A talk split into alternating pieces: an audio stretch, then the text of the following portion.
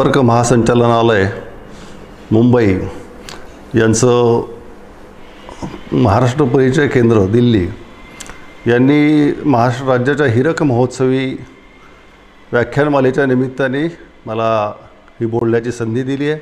त्याबद्दल मी सर्वप्रथम त्यांचे ऋण व्यक्त करतो. खरं म्हणजे आज आपण सगळीकडे आपल्या भवतालाकडे जे काही बघतो माणसं माणसांपासून दूर चाललेली आहेत. आणि अतिशय संभ्रमाचा असा हा एक कालखंड आपल्यासमोर आलेला आहे. म्हणजे आपण एका वेगळ्या अर्थाने ग्लोबल युगात वावरतो हे ग्लोबलायझेशन हे अशाच पद्धतीचं आहे का? आणि हे जर असं असेल तर माणसं माणसांपासून विखंडित होण्याची ही जी काही प्रक्रिया आहे ही या झपाट्यानं जर चालू राहिली तर समाजासमोर अनेक प्रश्न निर्माण होऊ शकतात.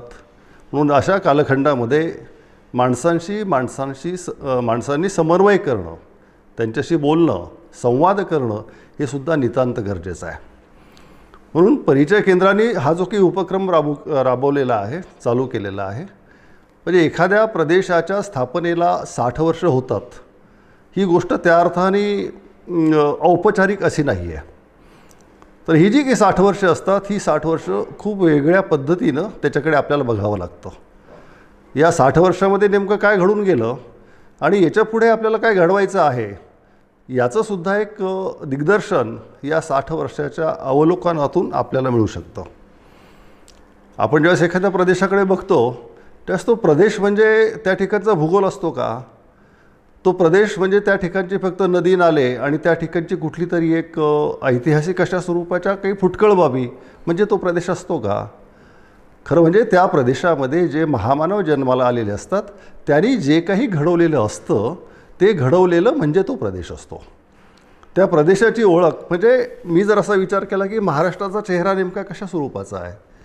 किंवा पश्चिम बंगालचा चेहरा नेमका कशा स्वरूपाचा आहे? त्यावेळेला माझ्यासमोर फक्त त्याचा भूगोल येत नाही आहे तर मला माझ्यासमोर येणारा जो काही इतिहास आहे तो अत्यंत जाज्वल्य स्वरूपाचा अत्यंत डोळस अशा स्वरूपाचा इतिहास आहे. म्हणून महाराष्ट्राला महात्मा गांधी कार्यकर्त्यांचं मोहळ असं जे की संबोधायचे त्याच्यामध्ये हे बरंच काही आहे. म्हणजे अगदी हाल सातवाहनाच्या गाथा सप्तशतीपासनं ते अगदी आधुनिक काळामध्ये महात्मा ज्योतिबा फुले डॉक्टर बाबासाहेब आंबेडकर गाडगे बाबा कर्मवीर भाऊराव पाटील विठ्ठल रामजी शिंदे येतपर्यंत या सगळ्या भूमीचा जर आपण सगळा इतिहास पाहिला इथली संत साहित्याची परंपरा जर आपण बघितली भक्ती वाङ्मयाची जर परंपरा बघितली तर या काळाच्या पोटामध्ये या एका मोठ्या अवकाशामध्ये सगळ्या जगाला दिशा देऊ शकतील अशा स्वरूपाचे सांस्कृतिक नेते आपल्याकडे तयार झालेले आहे म्हणून या अर्थाने सांस्कृतिक म्हणत असताना संस्कृतीच्या पोटात अनेक गोष्टी आहेत. त्या राजकीय असतात त्या सामाजिक असतात आर्थिक असतात. आणि या परिप्रेक्षामध्ये जर आपण महाराष्ट्राच्या इतिहासाकडे जर बघितलं तर महाराष्ट्राची ओळख आणि शिवाजी महाराज किंवा डॉक्टर बाबासाहेब आंबेडकर किंवा गाडगेबाबा या सगळ्यांकडे ज्यावेळेस मी बघत असतो त्यावेळेला महाराष्ट्र समजून जर मला घ्यायचं असेल तर मला पहिल्यांदा या महामानवांना समजून घ्यावं लागतं. या महामानवांना समजून घेतल्याशिवाय मला महाराष्ट्र समजून घेता येत नाही. म्हणजे काही का निमित्ताने पुन्हा पुन्हा आपण इतिहासाकडे जातो ते कशासाठी जातो? म्हणजे इतिहास हे फक्त पोवाडे गाण्याचं साधन आहे का? की कुठेतरी रोमहर्षक पद्धतीने शिवाजी महाराजांच्या जीवनातल्या गोष्टी सगळ्यांच्या समोर ठेवल्या. म्हणजे शिवाजी महाराज आपल्यासमोर येतात असं नाही. म्हणून तो इतिहास जर आपल्याला नीटपणानं जर समजून घ्यायचा असेल तर त्या इतिहासाकडे खूप साक्षेपी पद्धतीनं विवेचक पद्धतीने आपल्याला बघावं लागतं हे विसरता का कामा नये. म्हणजे ज्या महाराष्ट्राच्या संदर्भात आपण बोलत असतो की आधुनिक महाराष्ट्राची निर्मिती ही यशवंतराव चव्हाणांनी केली. या यशवंतराव चव्हाणांचंच एक विधान असं आहे की जो देश आपला इतिहास विसरतो त्याला इतिहासाची पुनरावृत्ती करण्याची शिक्षा मिळते. म्हणजे हा इतिहास नेमका कशा पद्धतीचा आहे? ही आधुनिकता नेमकी कशा पद्धतीची आहे? मॉडर्नायझेशन म्हणून आपण ज्याला बघतो की हे मॉडर्नायझेशन फक्त भौतिक अर्थाने बघता येत नाही आपल्याला. म्हणजे जिथे पर्यायाने मानसिक परिवर्तन फार झपाट्याने होतं माणसाचा माणसाकडे बघण्याचा दृष्टिकोन जिथे बदलतो आणि त्यातून एका नवीन समाज निर्मितीच्या शक्यता निर्माण होता ती खरी खऱ्या अर्थाने आधुनिकता आहे. म्हणून ही या आधुनिकतेचा शोध घेत असताना ज्या वेळेला मी महाराष्ट्राच्या इतिहासामध्ये डोकावतो माझा जो की ज्ञात इतिहास आहे त्याच्यामध्ये सगळ्यात अशा स्वरूपाचं श्रेष्ठ असं जर शिखर जर कुठलं असेल तर ते राजा शिवाजी. म्हणजे सगळ्यांनाच ठाऊक आहे शिवाजी महाराजांची गंमत अशी आहे म्हणजे इतिहासामधले काही गोष्टी फार गमतीच्या असतात की या गोष्टी ही माणसं हे महामानव हे सगळ्यांनाच माहिती असतात आणि कोणालाच माहिती नसतात. म्हणजे शिवाजी महाराजांच्याबद्दल हेच झालेलं आहे. बाबासाहेब आंबेडकरांच्याबद्दल हेच झालं आहे गाडगेबाबांच्याबद्दल हेच झालेलं आहे. की शिवाजी मला माहिती आहे पण शिवाजी मला माहिती नाही. पण माहिती असलेला शिवाजी नेमका कशा पद्धतीचा आहे? हा जो की महामानव आहे हा राजा आहे हा कशा पद्धतीचा आहे?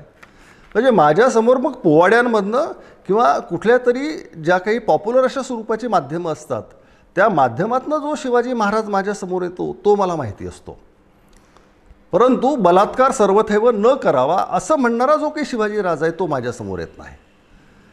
म्हणजे ही गंमत आहे की महाराष्ट्रामध्ये शिवाजी महाराजांवरती महाराष्ट्रामध्येच काय जगामध्ये हजारो लाखोच्या संख्येने प्रेम करणारी माणसं आहेत. परंतु आज्ञापत्र नावाचा एक ग्रंथ हा शिवाजी महाराजांनी लिहिलेला आहे अप्रत्यक्षपणे. याची माहिती याचं भान किती जणांना आहे? म्हणजे शिवाजी महाराजांचा साधन म्हणून उपयोग करणारी जी कुठली माणसं असतात राजकीय अर्थाने सामाजिक अर्थाने त्यांनासुद्धा याची माहिती नसते. म्हणजे त्याचे जर प्रस्तावना जर तुम्ही वाचली तर त्याच्यामध्ये हे सगळ्या गोष्टी दिसतात आपल्याला की शिवाजी महाराज ज्यावेळेला आग्र्याकडे चाललेले आहेत महाराष्ट्र सोडून चाललेले आहेत त्यावेळेला हे राज्य कसं असलं पाहिजे ह्याचं निरूपण त्यांनी रामचंद्र पंत त्यांना केलेलं आहे. आणि शिवाजी महाराजांच्या महापरिनिर्वाणानंतर रामचंद्र पंत त्यांनी त्याचं लेखन केलेलं आहे ते नऊ प्रकरणांमध्ये. म्हणजे याच्यामध्येच तुम्हाला हे दिसतं की शिवाजी महाराजांनी राज्याचे जी वेगवेगळी अंग आहेत त्याच्यामध्ये सगळ्या बाजूनी दिशादर्शक अशा स्वरूपाच्या सूचना त्यांनी केलेल्या आहेत. म्हणून मला जे म्हणायचं ते हे आहे की आपल्या महाराष्ट्राची किंवा एकंदरीत जी सगळी माणसं आहेत ती प्रतिमा पूजनामध्ये रमलेली माणसं आहेत. हे प्रतिमापूजन आपल्याला टाळता आलं पाहिजेत. खरं म्हणजे विचारांची पूजा ही प्रतिमापूजनातून होत नाही विचारांची पूजा ही आचारातून होत असते. आणि आचारातून विचारांची पूजा करणं हे सगळ्यात गैरसोयीचं असतं. म्हणजे मला पाहिजे तसा शिवाजी मला पाहिजेत मला पाहिजे तसं बाबासाहेब आंबेडकर मला हवा आहे की जो मला उपयुक्त ठरेल. म्हणजे ज्या वेळेला कुठेतरी महामानवांचं काय म्हणते त्याला साधनीकरण होतं हे साधनिकीकरण समाजाला अत्यंत धोकादायक अशा स्वरूपाचं असतं. आज मला जे की अतिशय कमी वेळामध्ये बोलायचं आहे ते एका महामानवाविषयी बोलायचं आहे खरं म्हणजे छत्रपती शिवाजी राजे. हे दोनच शब्द आहेत. पण मला स्वतःला असं वाटतं की हे दोन शब्द म्हणजे महाकाव्य आहे. आता या दोन शब्दांमधलं जे की महाकाव्य आहे ते नेमकं कसं मांडायचं? कशा पद्धतीने मांडायचं? आणि हा जो की माझा राजा सगळ्यांचा राजा एक इतिहासातला एक फार मोठा महानायक ज्याला आपण म्हणूयात मी फक्त शिवाजी महाराजांना इतिहासातला महानायक म्हणून बघत नाही. तर तो वर्तमानाचा आणि भविष्याचा सुद्धा महानायक आहे. आता हे बोलायचं म्हणजे फक्त शिवाजी महाराजांवरच्या प्रेमातून बोलायचं का? असा बाबडेपणा आपण करू नये. मुद्दा असा आहे की शिवाजी महाराजांच्या इतिहासाकडे ज्यावेळेस आपण जातो आणि जी काही संसाधनं माझ्याकडे उपलब्ध आहेत त्यांचा शोध मी घेतो तेव्हा हे मला ध्यानात घेतं की असे काही महामानव असतात आणि असे सगळेच असतात असंही नाही की ज्यांच्या चरित्रामध्ये आणि ते चरित्र त्यांचं जे काही चरित्र आहे ते सांस्कृतिक चरित्र सामाजिक चरित्र व्यक्तिगतच्या पलीकडे जाऊन असणारं त्यांचं जे काही चरित्र आहे त्या चरित्राचा ज्यावेळेस मी शोध घेतो त्यावेळेला वर्तमानाला वळण लावण्याचं सामर्थ्य असणारे जे काही महापुरुष असतात ते त्यांच्या निर्वाणानंतरही कित्येक शतकं जिवंत असतात. म्हणून शिवाजी महाराजांविषयी बोलणं म्हणजे वर्तमानाविषयी बोलणं असं मी समजतो. शिवाजी महाराजांविषयी बोलणं म्हणजे राजा आणि प्रजा यांचा संबंध काय असावा ह्याच्याविषयी बोलणं आहे. शिवाजी महाराजांविषयी बोलणं म्हणजे इथल्या पर्यावरणाबद्दल बोलणं आहे. शिवाजी महाराजांविषयी बोलणं म्हणजे एका टोकाच्या संवेदनशीलतेविषयी बोलणं आहे. आता ही टोकाची संवेदनशीलता म्हणजे कशा स्वरूपाची असू शकते? ज्यावेळेस मी महाराष्ट्र आणि इथला शेतकरी ज्यावेळेस महाराष्ट्र आणि इथला एक सर्वसामान्य कष्ट करणारा आदिवासी गिरिजन महिला किंवा एकंदरीत डोंगर दऱ्यांमध्ये वास करणारे जे की जनसामान्य आहेत त्यांचं नातं नेमकं शिवाजी महाराजांशी कसं आहे? ज्यावेळेला आपण शिवाजी महाराजांच्या इतिहासामध्ये डोकावतो त्यावेळेला आपल्याला दिसतं की पूर्ण समाज घटकांना कवेत घेण्याचं सामर्थ्य असणारा हा एकमेव राजा आहे. म्हणजे जो आदिवासींमध्ये गेला जो गावगाड्यामधले जे काही शूद्र होते म्हणजे त्या काळामधले जे काही महाराणी इतर जे काही शूद्र होते दलित होते या सगळ्यांना कवेत घेणारा कष्टकऱ्यांना कवेत घेणारा शेतकऱ्यांना कवेत घेणारा आणि महिलांच्या एकंदरीत संरक्षणाची पूर्णपणे भाऊ म्हणून त्यांचा वडील म्हणून जबाबदारी घेणारा असा एक राजा की जो राजा नखसिखांत नैतिकतेचं प्रतीक आहे. म्हणजे या अर्थाने मी शिवाजी महाराजांकडे बघतो की शिवाजी महाराज हे आपलं सांस्कृतिक प्रतिमान आहे. आपलंच नाही जगाचं सांस्कृतिक प्रतिमान आहे. आणि ही अशी जी सांस्कृतिक प्रतिमानं असतात ही सांस्कृतिक प्रतिमानं अनेक अर्थांनी आणि वेगवेगळ्या परिप्रेक्षांमध्ये आपल्याला त्याच्याकडे बघावं लागतं. आज आपण बघतो की शेतकरी आत्महत्यांचं प्रमाण खूप वाढलेलं आहे. म्हणजे अगदी मराठवाड्याचं एक छोटंसं उदाहरण मी तुम्हाला देईल की दोन हजार दोनमध्ये या मराठवाड्यामध्ये फक्त सात शेतकऱ्यांच्या आत्महत्या झालेल्या होत्या. दोन हजार पंधरामध्ये एक हजार एकोणसाठ आत्महत्या झालेल्या आहेत. म्हणजे हा जो की शेतकऱ्यांच्या आत्महत्येचा चढ चढता आलेख आहे याचं विश्लेषण कसं करायचं? म्हणजे नेमका कुठला वर्तमान आज माझ्यासमोर आहे? आणि या वर्तमानाच्या संदर्भामध्ये मला शिवाजी महाराजांना कसं समजून घ्यायचं आहे ही सुद्धा एक माझी वेगळ्या अर्थाने जबाबदारी आहे. जागतिकीकरण आलं जागतिकीकरणामध्ये हायवे संस्कृती निर्माण झाली समाज माध्यमांची फार मोठी क्रांती झाली आणि एक सर्वार्थाने ज्याला आपण म्हणतो ग्लोबल व्हिलेज एक खेड्यांचं जग ज्याला म्हणता येईल की या ठिकाणी जे निर्माण झालेलं आहे खरं म्हणजे याच्यामधून नेमकं काय साध्य झालं? म्हणजे प्रश्नांची जटिलता वाढली की प्रश्न कमी झाले? आणि जर प्रश्नांची जटिलता वाढली असेल तर ती कशा स्वरूपाची आहे? याचा शोध घेण्याचं काम आधुनिक भारताचे नागरिक म्हणून हे आपल्याला करावं लागणार आहे. आणि विशेषतः मराठी प्रदेशातले आपण जी की सगळी माणसं आहोत ही केव्हाही आत्मपरीक्षणासाठी तयार असतो. मग हे आत्मपरीक्षण कोणाला साक्षी ठेवून करायचं आहे तर ते मला शिवाजी राजांना साक्षी ठेवून ते आत्मपरीक्षण करावं लागेल. महात्मा ज्योतिराव फुल्यांना साक्षी ठेवून किंवा माझ्या भक्ती परंपरेला साक्षी ठेवून ते आत्मपरीक्षण करावं लागेल. महाराष्ट्रातली भक्ती परंपरा आणि शिवाजीराजे ह्यांचं एक अतिशय जवळचं नातं आहे. आपल्याला हे सगळं माहिती आहे की अगदी ज्ञानेश्वर तुकोबा नामदेव सोपानदेव जनाबाई ते अगदी तुकोबांपर्यंत. ही जी सगळी संत परंपरा आहे म्हणजे गोरोबा कुंभार असतील सेना नाभी असतील हे सगळे संत हे गावगाड्यातले संत आहेत. जे बारा बलुतदारांमधले आलेले संत आहेत. म्हणजे यांचं जे काही साहित्य आहे ते पहिल्यांदा जे काही बोलतं आहे ते इथल्या माणसांविषयी बोलतं. आता या संत साहित्याबद्दल मला जे बोलायचं आहे ते यासाठी की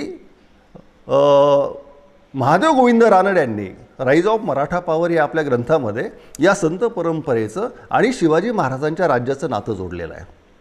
म्हणजे शिवाजी महाराजांच्या राज्याची जी की पार्श्वभूमी आहे ही मराठी भक्ती परंपरेने निर्माण केलेली आहे असं एक त्यांचं एक महत्त्वाचं विधान आहे की जे अतिशय महत्त्वाचं आणि शिवाजी महाराजांच्या राज्याचं मूल्यपान करणारं आणि त्याचबरोबर इथली भक्ती परंपरा किती सजग होती इथली भक्ती परंपरा किती सत्वशील होती इथली भक्ती परंपरा किती आणि कुठल्या अर्थाने समाजाभिमुख होती याचं सुद्धा निरूपण या माध्यमातून होऊ शकतं.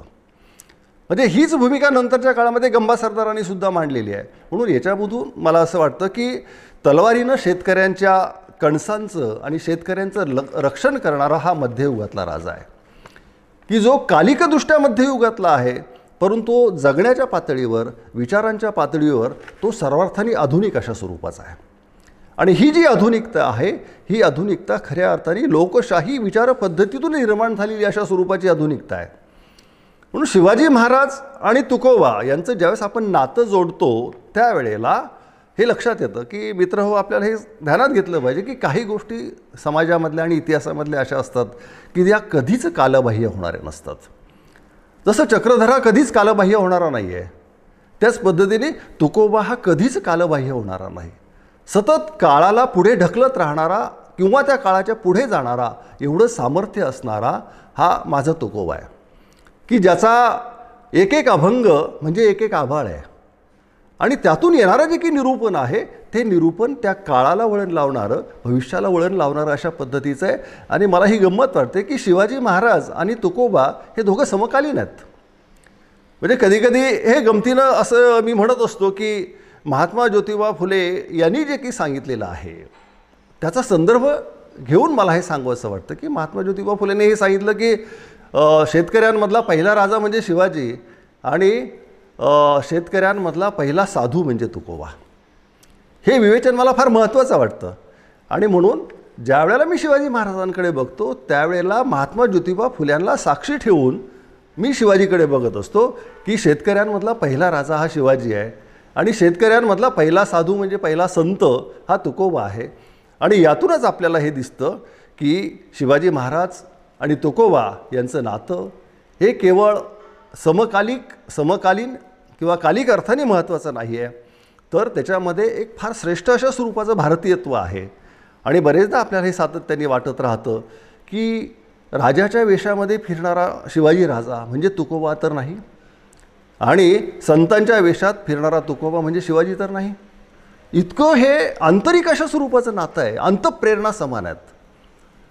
की देखवेना जन हे के बुडते हे जन देखविना डोळा असं जे काही म्हणणं असेल किंवा खोल ओलं पडे ते बीज उत्तम किंवा जे का रंजले गांजले त्याशी म्हणे जो आपुले आणि शेवटी तोची साधू ओळखावा देव तेथेची जाणावा ही जी तुकोबांची प्रेरणा आहे ही तुकोबाची अंतप्रेरणा ही शिवाजी महाराजांनी आपल्यामध्ये मुरवून घेतली होती आपली केली होती.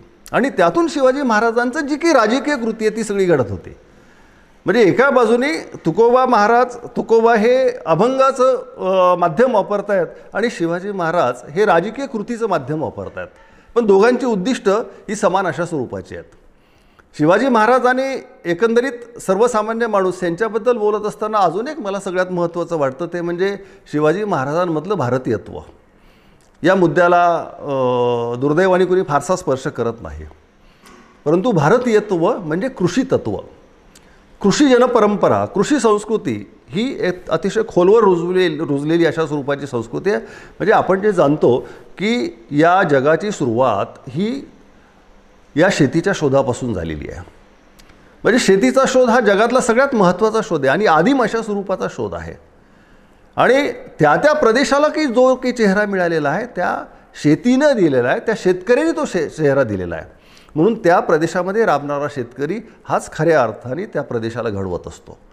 म्हणून शिवाजी महाराजांकडे मी भारतीयत्व आणि शिवाजी महाराजांचा शोध या अर्थाने ज्यावेळेस मी बघत असतो त्यावेळेला या प्रदेशाला इथल्या शेतकऱ्यांचा राजा म्हणून ओळख मिळवून देणारा शिवाजी राजा या अर्थाने त्याच्यातलं भारतीयत्व हे मला सगळ्यात श्रेष्ठ अशा स्वरूपाचं वाटतं. म्हणजे महात्मा ज्योतिबा फुले यांनी शिवाजी महाराजांना कुळवाडी भूषण अशी उपाधी दिली. म्हणजे आपल्याला माहिती आहे की दक्षिणा प्राईज कमिटी आणि त्या प्राईज कमिटीने जी की स्पर्धा ठेवली होती त्या स्पर्धेसाठी महात्मा ज्योतिराव फुलेंनी हा पोवाडा लिहिला होता. आणि या पोवाड्यामधून शिवाजी महाराजांनी मासा पाणी खेळे कोण गुरु असे त्याचा अशा स्वरूपाचं एक विधान केलेलं आहे. की शिवाजी महाराज हे ज्या वातावरणामध्ये जन्माला आलेले आहेत त्या वातावरणाचे जे की संस्कार त्यांच्यावरती झालेले आहेत त्यांना कुठल्या गुरुची आवश्यकता नाही आहे अगदी सहजपणे ते आहे ते ह्या सगळ्या गोष्टी शिकत गेले.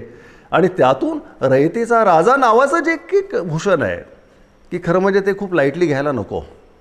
आज अलीकडच्या काळामध्ये रयतेचा राजा वगैरे ह्या ज्या संकल्पना आहे खूप सामान्यपणे आपण त्यांचा वापर करतो. परंतु ए आर देसाई नावाचे एक समाजशास्त्रज्ञ आहेत त्यांनी हे चिंतन मांडलेलं आहे की social background of Indian nationalism या आपल्या ग्रंथामध्ये देसाई असं म्हणतात की मध्ययुगीन कालखंड असा आहे की ज्या कालखंडामध्ये राजा आणि प्रजा ह्यांचं नातं नाही आहे.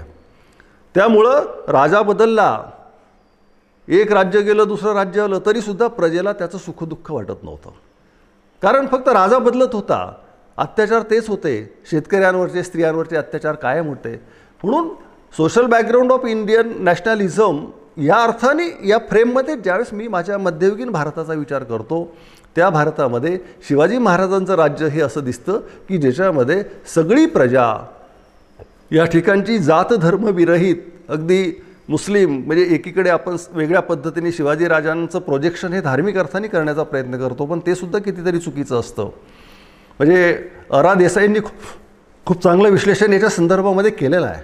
म्हणून हे जे काही भारतीयत्व आहे हे त्या अर्थाने समजून घेण्याचा प्रयत्न आपण केला पाहिजे. या भारतीय भूमीचा शोध घेण्याचं सामर्थ्य शिवाजी महाराजांच्या विचारामध्ये होतं आणि तो विचार आपण आत्मसात जर केला तर शिवाजी महाराजांच्या एकंदरीत भूमिका कशा सु स्वरूपाच्या होत्या हे लक्षात येतं.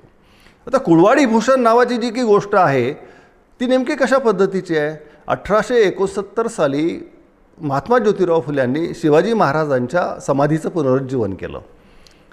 आणि शिवाजी महाराजांची पहिली जयंती साजरी करण्याचं श्रेय हे प्रामुख्याने महात्मा ज्योतिराव फुल्यांकडे जातं.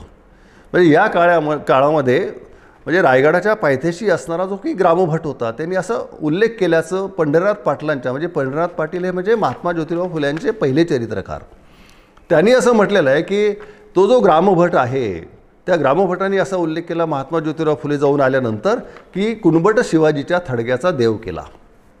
म्हणजे याच्यावरनं शिवाजी महाराजांकडे बघण्याची दृष्टी ही कशा पद्धतीची काही विशिष्ट लोकांची होती हे याच्यावरनं आपल्याला दिसून येतं.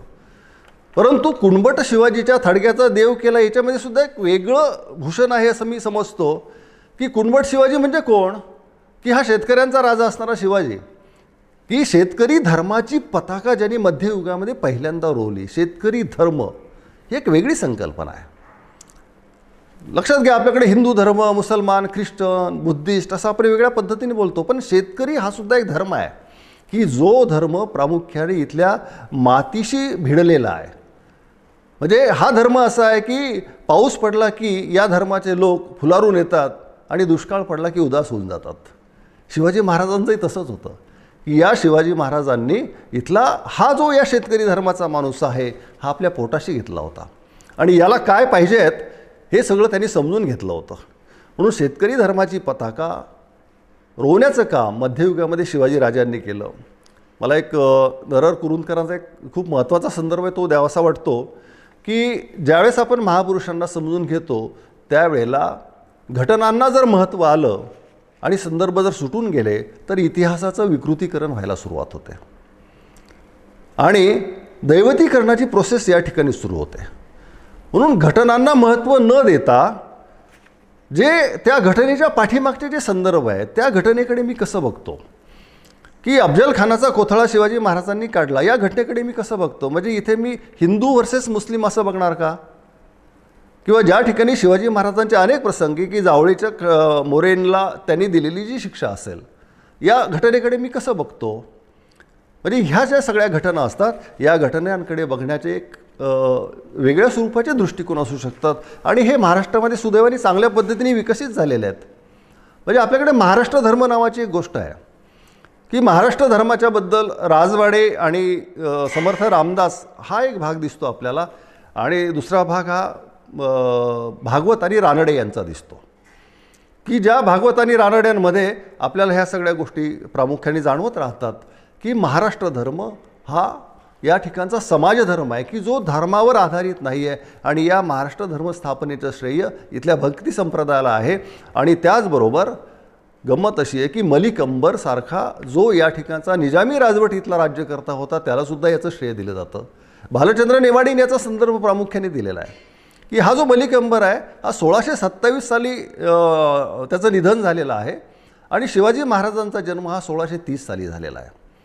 या मलिक अंबरची जी की धोरणं आहेत म्हणजे गनिमी कावा असेल किंवा शेतीविषयक अनेक त्यांनी घेतलेले जे निर्णय आहेत ते त्याचं एक विकसित अशा स्वरूपाचं रूप शिवाजी महाराजांच्या राजवटीमध्ये आपल्याला दिसतं.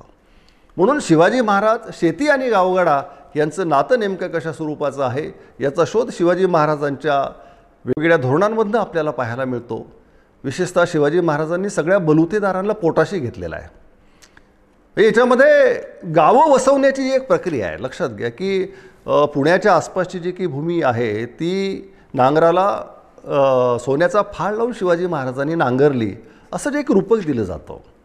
मी याच्याकडे प्रतिकात्मक दृष्टीने बघतो. की हे जी सगळी एक उद्ध्वस्तीकरणाची प्रक्रिया त्या काळामध्ये झालेली आहे की आपल्याला हे माहिती आहे की त्या काळामध्ये जगदेवराव नावाचा जो कोणी एक सरदार आहे त्या सरदारांनी सुद्धा पुण्यावर आक्रमण केलं होतं. म्हणजे आपल्या हे ध्यानात येईल की मध्ययुगातले जे की संघर्ष आहेत हे संघर्ष हिंदू वस वर्सेस मुस्लिम अशा स्वरूपाचे नाही आहेत. इथे फक्त येणं केनं प्रकारे राज्य मिळवणं आणि रयतेचं शोषण करणं हीच प्रक्रिया त्या ठिकाणी दिसते. तिथे धर्माचा संदर्भ नाही आहे. मग हा जो जगदेवराव असेल हा तर हिंदूच आहे ना? त्यांनी पुण्यावर आक्रमण केलेलं आहे. ही जी पुण्याची ओसाड पडलेली भूमी आहे या ओसाड पडलेल्या भूमीला पुन्हा एकदा जिवंत करण्याचं शेतकऱ्यांना आश्वासित करण्याचं त्यांनी पुन्हा एकदा उभं राहावं कूस बदलावी या ठिकाणी धान्य पेरावं आणि ज्या पडीक पडलेल्या जमिनी आहेत या पडीक पडलेल्या जमिनी पुन्हा उभ्या कराव्यात ही शिवाजी महाराजांची प्रामुख्याने भूमिका होती. म्हणून शिवाजी महाराजांचं जे की वेगळेपण आहे ते या अर्थाने की इतर राज्यकर्त्यांकडे आपण बघतो त्यावेळेला इतर राज्यकर्ते आणि शिवाजी महाराज याच्यामध्ये एक स्पष्ट अशा स्वरूपाची एक रेषा आपल्याला दिसते. की शिवाजी महाराजांचं हे रे वेगळेपण कशा स्वरूपाचं आहे? ते फक्त राजकीय आहे का? ते व्यापक अर्थाने सांस्कृतिक वेगळेपण आहे. की मोगली सत्तेच्या विरोधामध्ये त्यांनी उभं केलेलं आहे ते हिंदू लोकांना नाही लक्षात घ्या. मोगली सत्तेच्या विरोधा म्हणजे अन्यायाच्या विरोधामध्ये त्यांनी उभं केलेलं आहे ते शेतकरी वर्गाला उभं केलं आहे त्याची जातीय आयडेंटिटी म्हणून त्याची धार्मिक आयडेंटिटी म्हणून त्याच्याकडे लक्ष दिलेलं नाही आहे हे एक सगळ्यात महत्त्वाचं एक वेगळा अशा स्वरूपाचा मुद्दा आहे की जो बरेचदा गोविंद पानसरे यांच्या लेखनामधनं किंवा श्रीपाद अमृत डांगऱ्यांच्या लेखनांमधनं आपल्याला पाहायला किंवा वाचायला मिळतो. त्याचबरोबर वतनदार देशमुख आणि कुलकर्णी अशा स्वरूपाचे जे काही सगळे त्या काळातले लोक आहेत ते शेतकऱ्यांचं शोषण करतात त्याची पूर्ण जाणीव शिवाजी महाराजांना होती. आणि त्यामुळे शिवाजी महाराजांनी त्यांच्या संदर्भातली काही निश्चित स्वरूपाची धोरणं राबवली आणि वतनं रस्त रद्द केली आहेत. त्याचबरोबर एक सगळ्यात महत्त्वाचा मुद्दा आहे की इतिहासामध्ये असं फार कमी पाहायला मिळतं की जो इथला कष्टकरी माणूस आहे तोच युद्धामधला माणूस आहे. शिवाजी महाराजांचे जे सगळे मावळे होते हे सगळे मावळे शेतकरी होते. शेतामध्ये राबणारे होते. आणि अगदी दिवाळी दसऱ्यापर्यंत शेतीची कामं करून नंतर दिवाळी दसऱ्यानंतर मुलुकगिरीवर ते निघत असत. आणि गंमत अशी की हा जो जाणारा माणूस आहे हा परत येईल की नाही याची खात्री त्या मायमाऊल्यांना नसायची. तर ती शेतकरी असणारी जी की माऊली असेल आपल्या नवऱ्याच्या कपाळावरती तीट लावून त्याचं स्वागत करून त्याची पूजा करून त्याला शिवाजी महाराजांच्या सैन्यामध्ये पाठवून द्यायची. तिला माहिती नसायचं की तो परत येईल की नाही याच्याबद्दल कुठलीही खात्री नसायची. परंतु ही जी काही आश्वासकता होती की हा राजा माझा आहे हा राजा जे काही राज्य उभं करतोय हे मामच्या सगळ्यांसाठी आहे या रयतेसाठीचं राज्य आहे. म्हणून मनाने सुद्धा या राज्यामध्ये सामील झालेला जो सर्वसामान्य माणूस आहे हा शिवाजी महाराजांच्या राज्यामध्ये होता. म्हणून क्रांती आणि विद्रोहाबद्दल आपण साहित्याच्या संदर्भात बोलत असतो संस्कृतीच्या संदर्भामध्ये बोलत असतो. परंतु मध्ययुगामध्ये एक फार मोठा सांस्कृतिक विद्रोह हा शिवाजी महाराजांनी केला होता हे आपल्या लक्षात घेतलं पाहिजेत. विशेषत उद्ध्वस्त झालेली गावे कौल नामे देऊन वसवली नवीन जमिनी करणाऱ्यांना बी बियाणं औत फाटा नवीन लागवडीखालील जमिनीला महसुलातून सूट अशा स्वरूपाचे अनेक उपक्रम शेतीच्या संदर्भातले शिवाजी महाराजांनी राबवलेले आहेत. आपल्याला हे माहिती आहे की भोवतकाळ जतर करून रयतेने ही झाडे वाढविली ती तोडिली यावर त्यांच्या दुःखास पारावर तो काय? सर्वथे बलात्कार सर्वथैव न करावा अशी भूमिका शिवाजी महाराजांनी घेतलेली आहे.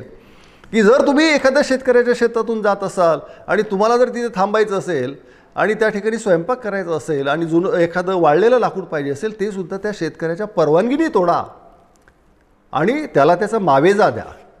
म्हणजे बलात्कार सर्वथैव न करावा. कुठल्याही अर्थाने शेतकऱ्याला तो बलात्कार वाटता कामा नये. अशा स्वरूपाची साक्षेपी भूमिका शिवाजी महाराजांनी त्या काळात घेतलेली दिसते.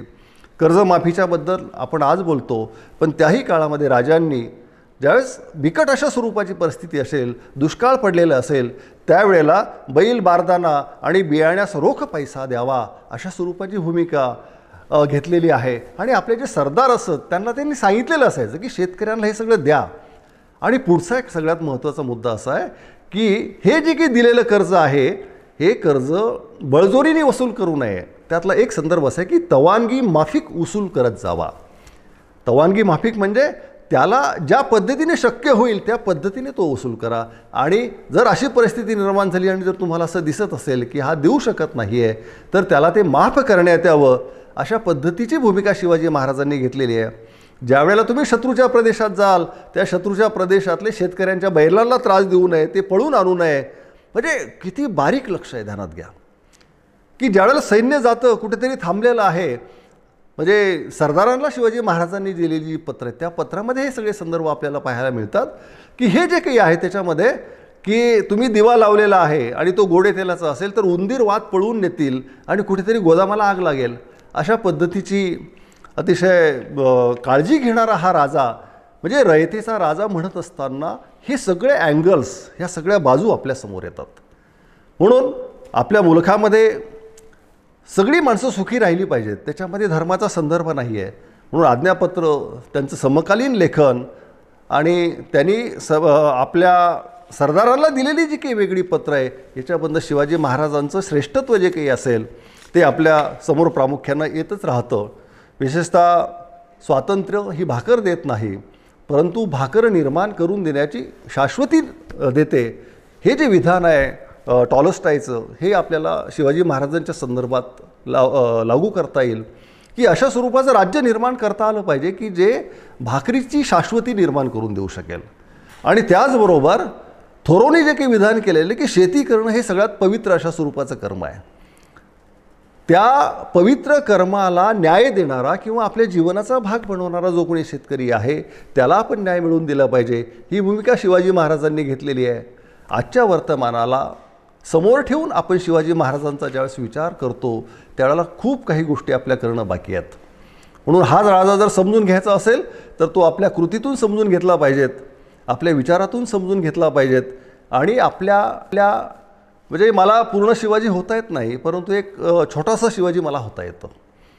एक कुठला तरी एक बारीकसा अंश की जो शिवाजी महाराजांच्या कृतीला जवळ जाणारा आहे हा जरी मी केला तरी मी खऱ्या अर्थाने शिवाजी महाराजांवरती प्रेम करतो या महाराष्ट्रावरती प्रेम करतो असं मला म्हणता येईल.